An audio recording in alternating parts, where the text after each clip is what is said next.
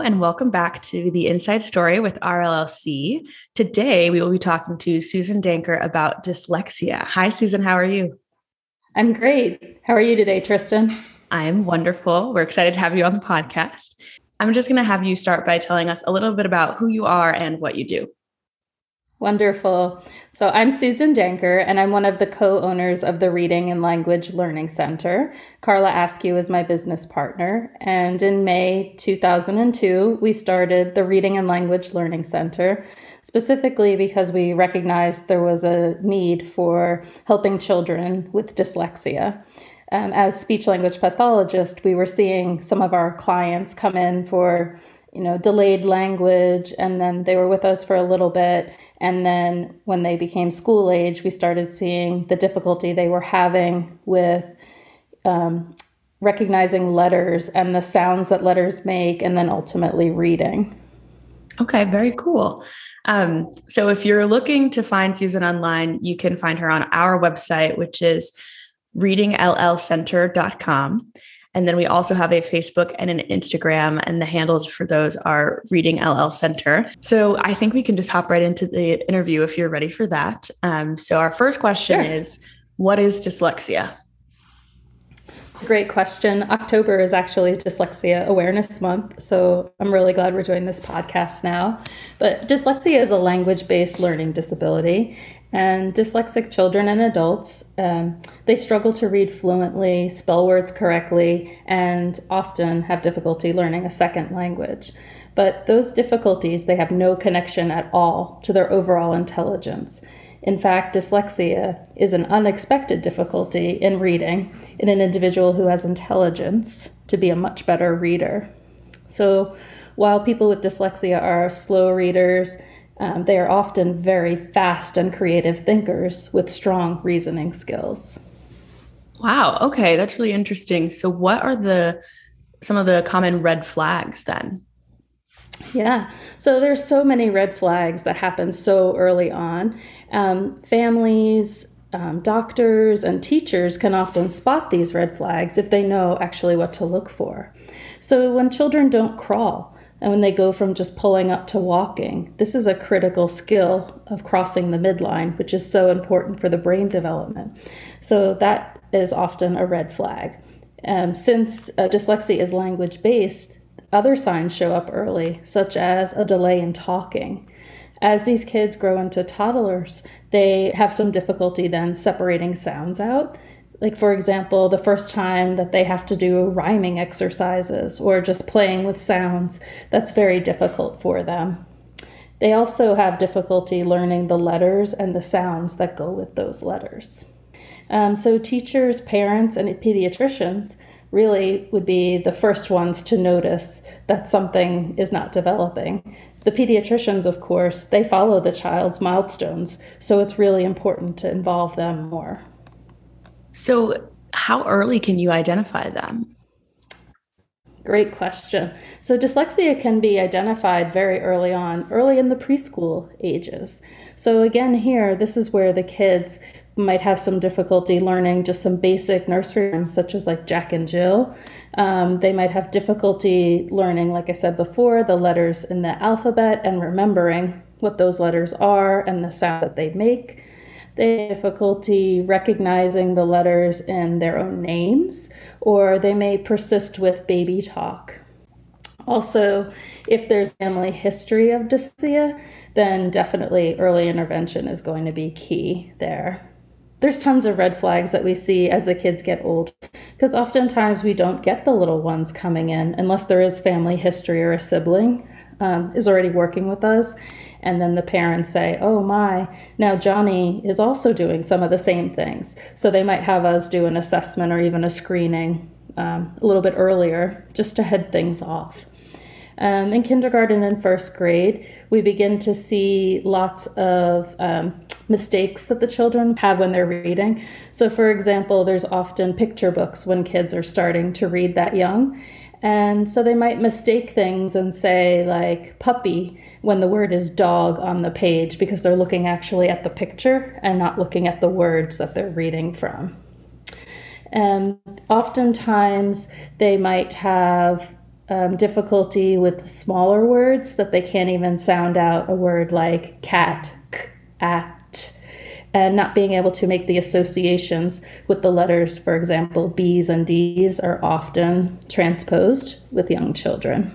And that transposure is typically due to the fact that they don't have that letter sound association as children get older, um, even into high school and college, that difficulty typically persists with the reading. So they may still be slower and have difficulty sounding out multisyllabic words, and those spelling difficulties often persist if they don't receive treatment early on. Right.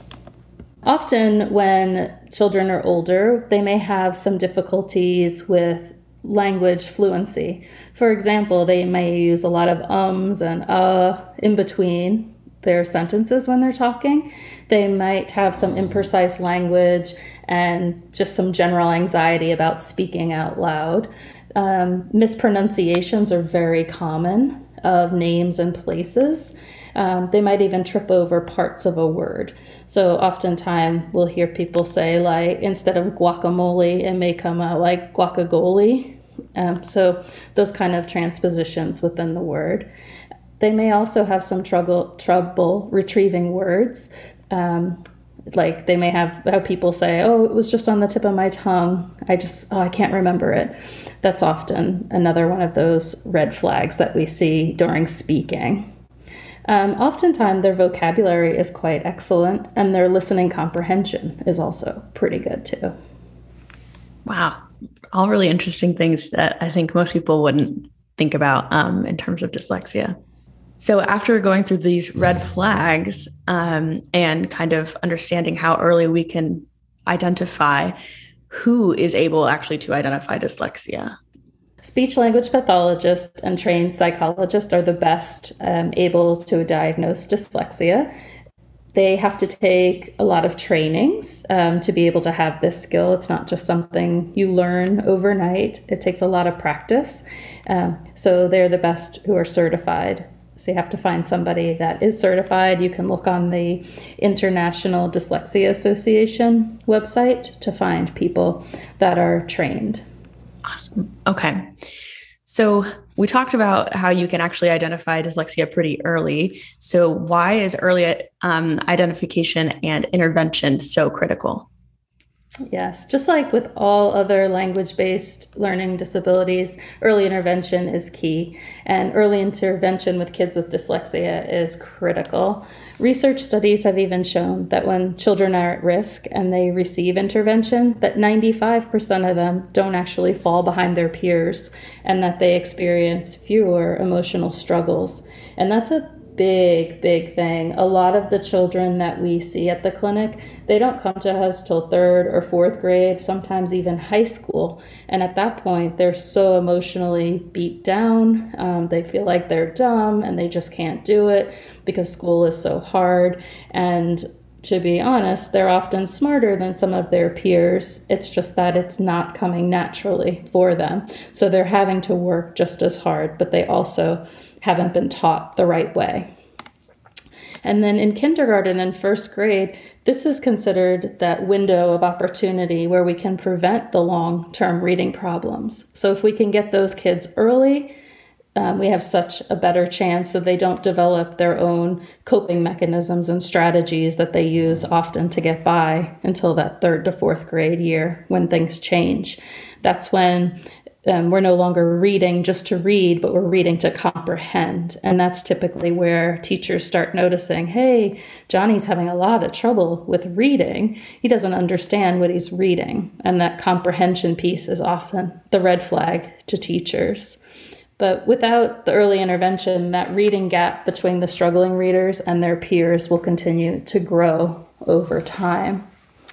Um, one of the studies I was looking at showed that 74% of children who display reading problems in the third grade will actually remain poor readers into adulthood unless they receive special instruction on reading and phonological awareness. Wow, those numbers are pretty shocking. Um, right? I didn't realize that 95% of people who, you know, um, get early intervention end up not falling behind their peers. That's incredible. So mm-hmm. it is really important. Yep. Wow. That's so, great. yep. Hearing those numbers, I'd love to know how many people have dyslexia. Mm-hmm. So, dyslexia is really common. Um, a lot of people don't even realize that it affects 20% of the population. So, 80 to 90% of all of those people with learning disabilities fall into that dyslexia category. Wow. Um, yeah, so the numbers are quite big. You often will hear one in five. Oh my gosh, that's crazy. Yep. So now that we've kind of gone over the red flags and who can identify and stuff like that, I heard you say a couple of times that those with dyslexia are often smarter than their peers. Um, so, mm-hmm. can you speak to the strengths of those that have dyslexia? Sure. A lot of the students that have dyslexia have an enormous sense of curiosity and they have great imaginations. They can tell you these amazing stories, but as soon as you ask them to help you write it down, that's when things shut down.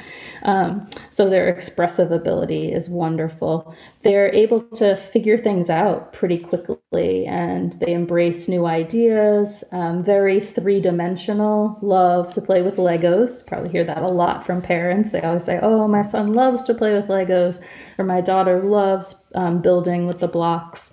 Very typical.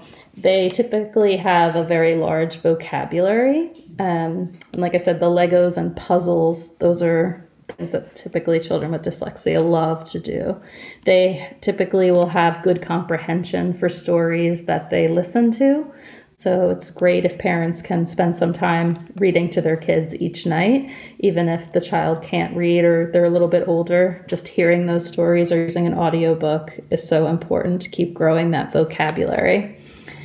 Um, the children also typically they have excellent like i said they can tell the stories so they have excellent writing skills, and I'm not talking about the motor skill, but excellent being able to put a story together. So the content is there, but the spelling oftentimes is not spelling and punctuation.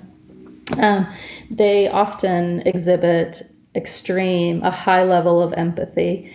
Um, which is really nice to see. We do a superhero group um, on Mondays, and the kids come into it of all different ages they are so empathetic towards one another and they're welcoming and they they really take time to get to know each other and have an understanding of like hey it's okay. Like some things are hard for me too. It's really nice to see that. Wow. Oh that's so sweet. I'm sure especially with the younger ones it's very cute to see. So what are some of the things that parents can do at home to work on like early literacy skills and especially knowing that the writing skills are there. It's just the spelling and um, punctuation are hard. Mm-hmm. Some things that parents can do at home for the little kids. I'm working on rhyming. That's really important in those preschool, kindergarten age ranges. Um, playing games with words that rhyme, um, clapping out syllables and words is really helpful too. Um, showing the child a sight word, and by a sight word, I mean a word that cannot be phonetically decoded. So, sight words like the word like the, we can't sound that out. We have to actually memorize that word, but we should only be memorizing true sight words. So, we could paste some of these up around the house. We could put maybe on the refrigerator, put a post it note with the word the on it. Maybe we put another one with the word was on a different door. So the student is seeing those over and over again. Um, even with those same sight words, they could do some writing in shaving cream. So just put a tray out, the cookie sheet tray, and put some shaving cream and let the child kind of finger write in that. Those things are great. Like I said before, um, reading to them, having them dictate stories to you, or using the talk to text feature um, on the computer to let them tell their own story in Google and it gets captured and then you can go back with them and help them kind of revise or maybe add some punctuation because sometimes when they're talking they just keep going and going with all their ideas and it doesn't seem like they've actually ended their sentences. uh, knowing the things that parents can do at home, which sound like a lot of fun, what does a therapy session look like? Mm-hmm.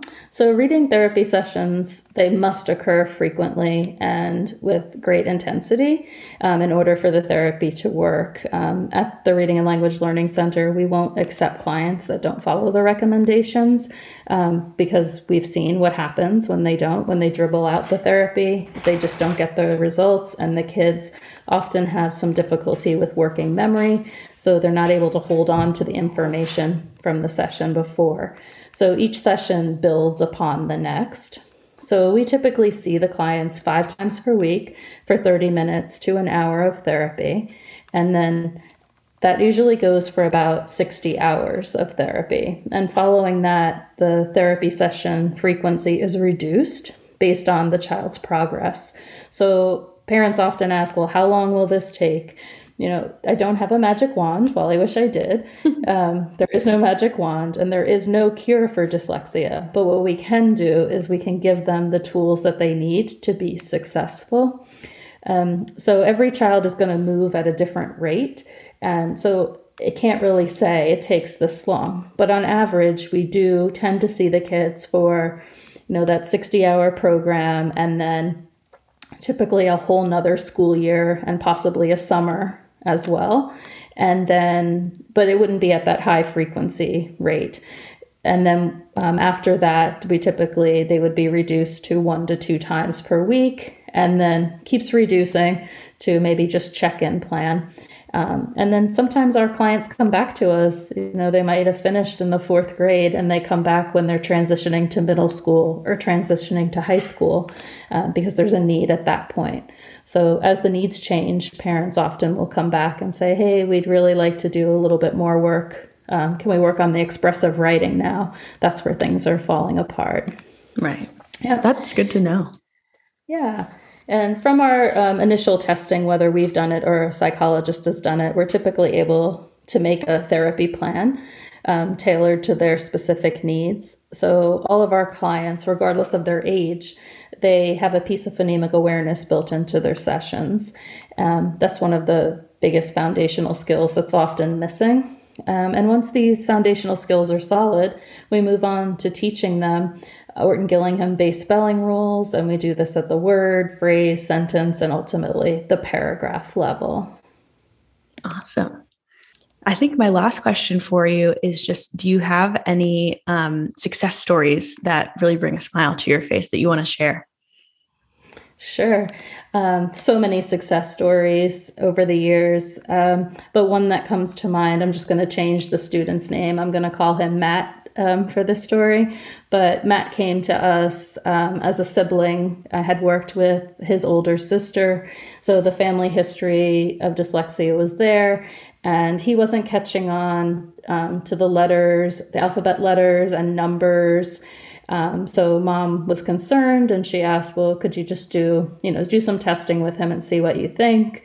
Um, so we did that, and lo and behold, he he had very similar issues as his sister, although his sister had more issues in the language um, comprehension and expression piece, where his was mostly just in the phonemic and in the orthographic piece. So, long story short, he did some individual sessions and, you know, caught on to the letters and the sounds and some early phonemic awareness skills. And then he joined our summer intensive reading program. And he was one of the youngest in the group. So he was seven at the time, and the other kids in the group were seven, seven and a half. There were four kids in total in the group. So, you know, we were working on all of these skills. And towards the end of the program, we had almost been to, I think we we're about probably 50 hours in um, the student named Matt, it was his turn to read out loud. Um, and the kids were taking turns going around the table. And Matt had never read anything in front of the group. And it was the sweetest thing. He read his sentence, and everybody all the kids jumped up and they said, He did it! He just read his first sentence. And it was so warming. Um, and like I said, the children were so empathetic, and he was delighted that he had read his first sentence with us. Yeah. Oh, that's so awesome. Yeah. Wow. it must be awesome to hear like other really cool stories and you know kind of see like breakthrough moments for each kid as they come through the mm-hmm. clinic yeah and they happen so readily it's not it's not just like matt's story there's so many kids that we've helped that um, you know just even the smallest breakthrough where they're like oh i read this or i spelled these words right on my test today yeah. you know the little victories they all add up over time that's fantastic oh it must yeah. be such a fun thing to do. it is. And We often say we have the privilege of giving children the gift of reading. Yeah, that's fantastic. Wow. Well, that's my last question for you. But if you have anything else you want to add or anything you want to tell the folks about, feel free so there's a great opportunity that's taking place right now. It's called the Dyslexic Edge Pathways to STEM Excellence. And they have put together a speaker series. And for the second year in a row, Carla and I are speaking as part of that panel. And um, our section will be on May 9th. Um, so there'll be a live interactive portion of this, um, but you can definitely check out all the different speakers um, just by going to the dyslexicedge.org. And there's um, a space where you can buy tickets right on that site. Awesome. And I'll put um, the link to that in the show notes so people can find it. Wonderful. Well, thank you so much for being on this episode this week, Susan. We really appreciate you sharing all of your um, knowledge on dyslexia. Awesome. Thank you so much, Tristan, for having me. Yeah, it's no a pleasure. Problem. Of course. Um, just a reminder to the audience to subscribe and leave us a little rating and a review. We're happy that you guys are listening and thank you so much. Have a great rest of your day.